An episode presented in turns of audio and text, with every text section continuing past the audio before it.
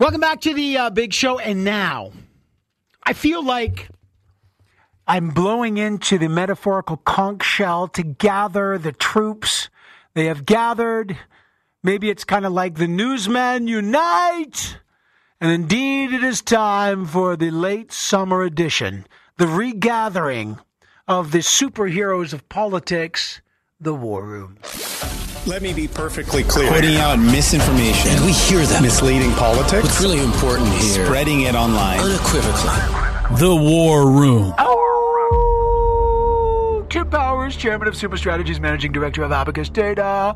Oh, Tom Mulcair, CTV political analyst and former NDP leader. Oh, Zain Velji, political campaign strategist, partner at Northweather, formerly worked with the Calgary Mayor and the Alberta. Hello, gentlemen. Ah, Hey, Evan. I, I, I like that you're. I like that you haven't given up on trying new ways to intro us. This is what I like. Is is that you haven't rested on No. your laurels, Evan? You know, you're, Yeah, you're I'm gonna doing say, the, the wolf in- whistle or whatever that was. In my um, uh, summertime heat wanderings, I was working on my conch shell impression for a long time. And, and I was thinking to myself, Tom Mulcair has been introduced across this planet, but has he ever had a conch shell imitation? No, and the not- answer this is no. This is the first time. This is the, definitely the first time, Right. and I'm so thrilled. By the way, I, I also want to mark this as the last time. yeah, you didn't feel it. You didn't feel Did it you Evan? feel because I didn't either. I didn't, I didn't feel it either. I just wanted to let you know. I'm glad. I'm glad we're on the same page. Uh, Before we dig into the politics, let's talk because we are we. It's nice to regather. I'll start with you, Tim. How's the summer been, uh, Tim Powers? What's what's the news of the summer? How have you? Usually, Tim's like transformed on some kind of. He's like, I ran the mountains of Peru or something. what what what happened? Well, I, I enjoyed your story yesterday of the toilet seat. Uh, that was very good. By the way, I'm with you. You put the toilet seat up and then you put it down. That was quite entertaining. I know I did run this weekend in Tom's province the, the Mont Tremblant half marathon. Nice. My hips are coming. My hips are coming back together nicely, Wow. and was and uh, taking a week off and another week. Okay, so you did the Mont half Tremblant. marathon. Uh, um, uh, Politics of P. Also, probably more letters on that than anything else we've done. Uh, Tim, what was your time in the half marathon? Evan, it was a mountainous run, so it was only 206. But you know what? I was pleased with that. 206 is good. Okay, Tom Mulcair. Now, can you talk? Usually, Tom's done something. I know you, you might have some. You can go to the personal, you can go with the personal development, you can give us an update on the ponytail, anything. well, I'll tell you that uh, Tim was in our neck of the woods because the whole family lives in the Laurentians, and uh, my older son uh, Matt, who's been a police officer for well over twenty years, is now in charge of the police at Mont Tremblant. So you were in his Ah. uh, bailiwick, Tim. So he told me that everything went fine. He kept an eye on you, but he said it was fun. He did say there was one guy straggling in at 206 the police were worried about. Uh, Zain, Well, that was two oh six a.m. That that was and, and now we get to the perambulations of Zain Velji. Zain. Uh, it just got back from uh, climbing the mountains of Peru, so you know it is uh, uh, uh, the UK. I just got back actually last week. Um, first time for me spending some time in the United Kingdom. My wife uh, and her parents-in-law have some some history there, some time that they've spent there. So it's fun to see that place through my very touristy eyes as I drag people to the UK Parliament tour, and then also through their eyes as they kind of showed me what a, a generation living there was uh, was like. Just imagine being married to Zane. Let's go on summer vacation to the center of power in London, and we'll go to see Westminster. No, it's fun. Uh, by the way, I did. By the way, the Peruvian mountain thing is not metaphoric. Tim has actually run the Machu Picchu marathon, so I just want to throw that out there in the in a spirit of machismo. Uh, how important, Tim? I'll start with you since you're you're you're the mountaineer here. I, I think it's the the testimony about allegations of political interference in what is the largest mass shooting in Canadian history in uh, April 2020 in Nova Scotia. Superintendent Campbell and and the communications officer of the RCMP Scanlan, who essentially back up their testimony that they believe that the RCMP Commissioner Lucki was trying to politically influence them at the behest of the Liberals on their gun legislation to actually reveal information about the mass killer's weapon. I thought it was compelling, and I don't think we should let this drop. How significant is this, and what should happen now? I entirely agree with you. I mean, look, uh, here's uh, Superintendent Campbell, who has stayed consistent to his word, uh, stood there uh, and talked about the oath he took 30 years ago. and doesn't waver. Uh, nor did uh, did Lia Scanlan. I don't know how this can be dropped. It's not. You know, Brenda Lucki had appeared before that committee already. I think she's got to come back, or or Bill Blair. They've got to answer this. This does look like the political interference that um, that uh, that Superintendent Campbell alleges. It this, this can't go away. I know the Conservatives brought it up again yesterday. I think uh, Raquel Dancho was out tweeting about it and talking about it. And yes, it's the you know the last few weeks of summer, but this, this is substantive. This is serious, and this is problematic if what Superintendent Campbell says is true. Totally agree, and and, mm-hmm. and I think the, this is this burns down things. Um, uh, Mr. Mulcair, where you stand on yeah, this? well, I'll say, Evan, that I've spent more time in opposition than in power. I was a minister for a few years in Quebec City, but I have to tell you that I know when an opposition is gelling and working well and when it's not. And I have to say that going all, all the way back to the We Charity scandal, I've been watching the conservatives and I've been watching them fall flat on their faces. They're, they're, they're so angry all the time. If your only pitch is a hard mm. ball to the head, the batter just learns to step back from the plate. The liberals are brilliant at this stuff. I can remember Trudeau's chief of staff just gouging the the conservatives who came at her in the We Charity scandal, and it was almost over from that day on. This one, I couldn't agree more with you. And I couldn't agree more with Tim that this is a really serious issue. And uh, Evan, I took note, you know, when you said, I don't think we should let this thing drop, we being people who comment and analyze and talk about this stuff in the media. I don't think that the opposition should let it drop. Now, their argument will be, well, come on, we've dragged them into parliamentary committee and we're doing all this stuff, but there's no liftoff. There's no heft. There's no structured approach to show exactly to the average Canadian why this is so serious. And at this stage, it's been around for weeks and weeks now. I think that most people are just giving it a pass. Yeah, and, and that's frankly the opposition's job, Zain, not to let this happen because it can't be like, oh, well, we said we didn't, they said we did, whatever. This to me is the very heart. We talk about political cynicism. If people believe there's political interference with the work of the police and Tom's son's a police officer, that undermines the police, that undermines our the foundations of our democracy. This this is not partisan. This is fundamental. Oh, absolutely. And and when we get into the politics of the conservatives, there's some something quite interesting. Suppose we weren't in a conservative leadership race right now we know exactly what they would be doing with this file. They'd have a guy named Pierre Poilievre who would be their pit bull, spending 16 hours a day attacking the government on this file. It's frankly what he does. But now that he's running for leadership, he's got to have to spread it a bit thin with all the different messages and all the different areas that he has to cover. So it, it is quite interesting in terms of Tom's comment around why the conservatives haven't necessarily been able to to get traction on here. When we talk about the details of it, you know, there's also this this meta component to withholding information now because it is only recently that these notes by uh, by Campbell were were introduced and they were not given to the committee uh, uh, much earlier. So there is opportunity here for us to not just try to keep extending the news cycle with nothing happening things are happening on this file. In fact, there is a meta component of uh, was there intrusion to perhaps holding these notes behind? Why were these not included initially? Why were they uh, redacted and not included as part of the uh, the the ongoing work of the committee? So there is a real need to keep this story alive, regardless of your partisan nature, because uh, many people have written the conclusion that this is going to be Lucki's fall, not Bill Blair's fall.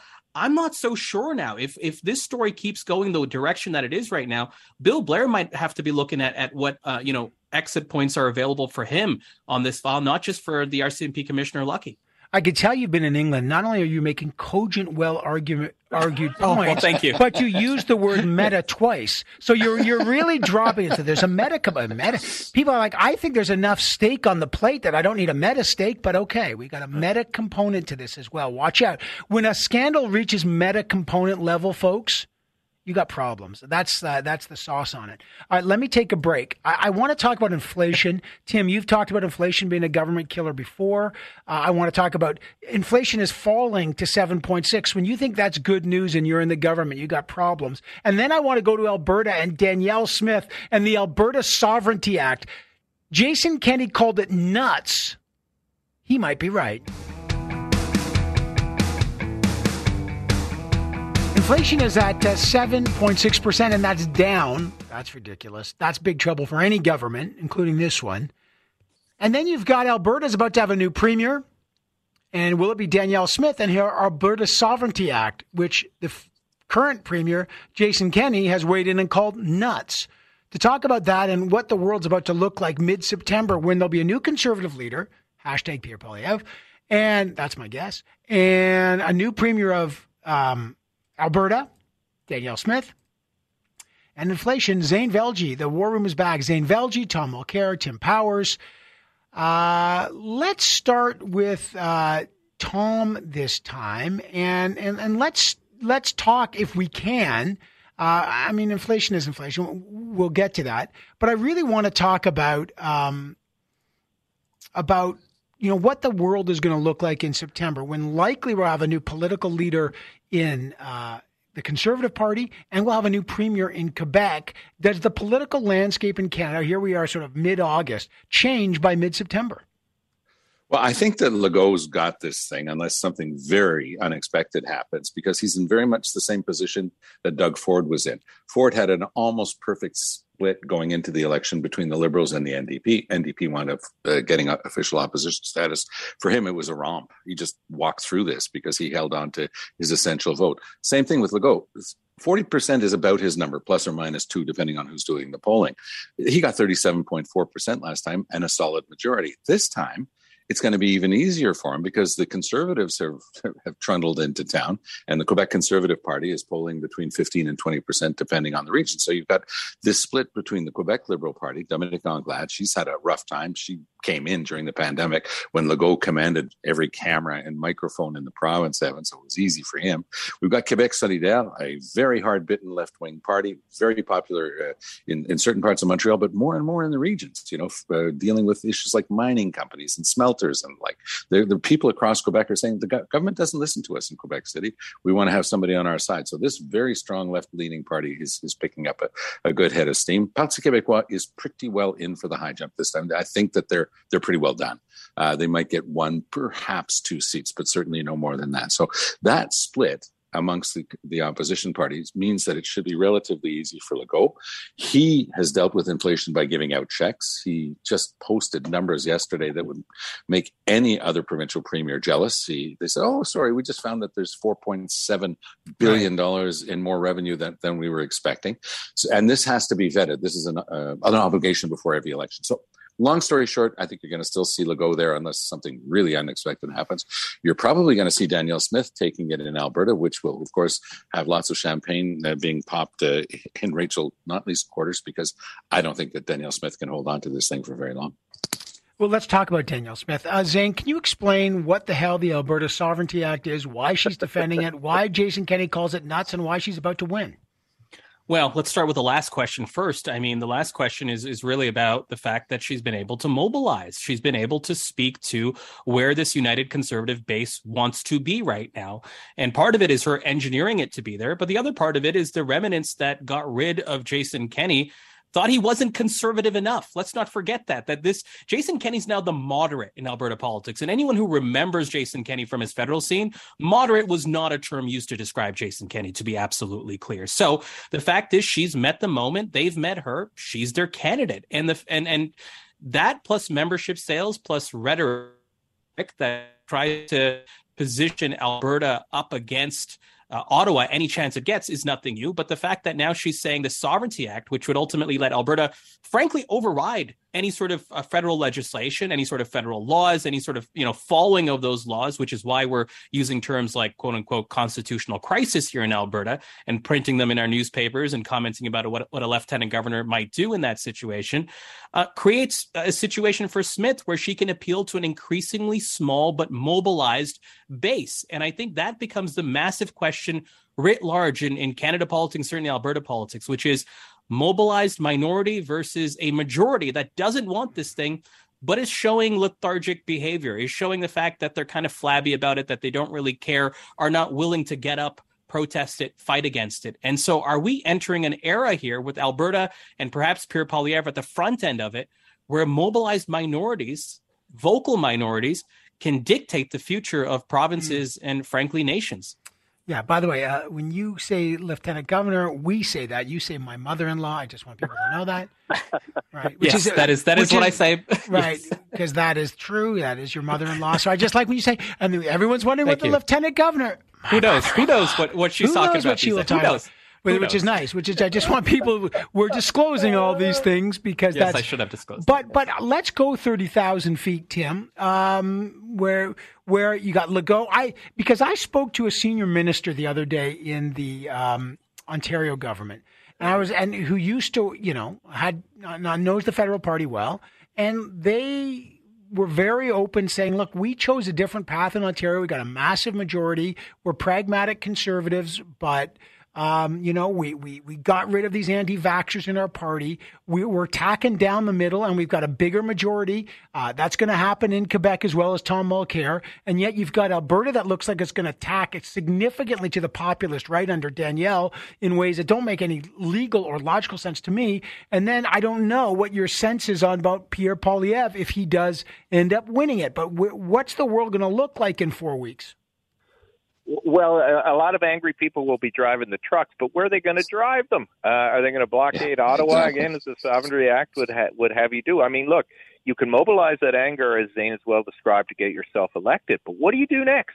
I mean, it's been fascinating for me. Now, I haven't been in the bowels of, of Twitter. I haven't been quite on the holiday you've been on, but I've not been paying attention over the last little while. But my goodness, seems Pierre Poilievre right now is awful quiet, and he's probably doing that for a number of reasons, including not wanting to uh, get himself in, in any particular pickle as votes are coming in. But maybe it's the beginning of a change going forward. I don't know if it's necessarily that, but you know, suddenly uh, on September 11th and onward, Pierre Poilievre's going to have to talk about a healthcare crisis.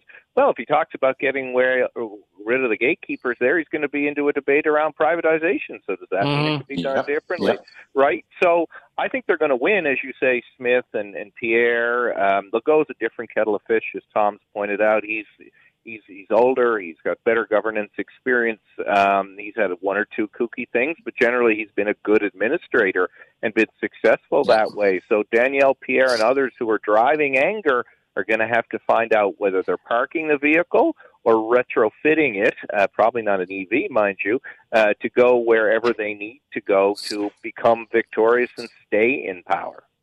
You know, in, in a sense, you know, Pierre provided a bit of a preview for what Danielle could do as a political strategy. And I feel like Danielle, should she win, Smith, that is here in Alberta, could provide Pierre a bit of a preview in terms of what happens if you can't keep a coalition together, or if that coalition isn't large enough.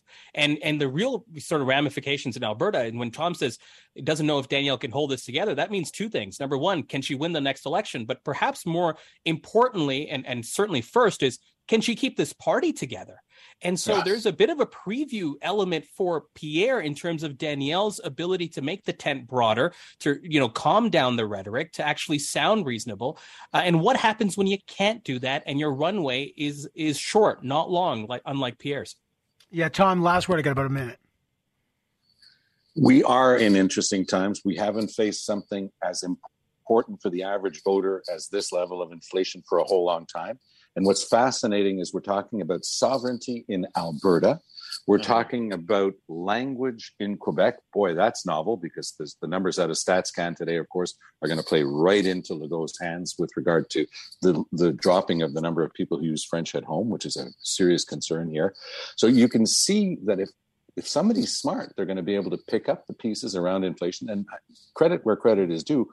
Poilievre was first in on the subject Yeah, of yeah. inflation. He got roundly beaten up and he was pushing hard against Trudeau. Then he got into Well- his leadership campaign. I think he's going to ride that hobby horse all the way to the next election. And I do think it's a, it's a pocketbook book issue that has no left or right to it. Yeah, it's just I- the he- average Canadian voter. I, I think that's the main horn. I mean, the old Clinton era, it's the economy Yes. stupid. I Yes. think for the right in, in, in, in the U.S. now, it's the culture war stupid. I think that's a huge mistake if Canadians follow that. It is the economy. Uh, Zain, Tim, Tom, merci. Thank you. We got to take a break. We'll be right back.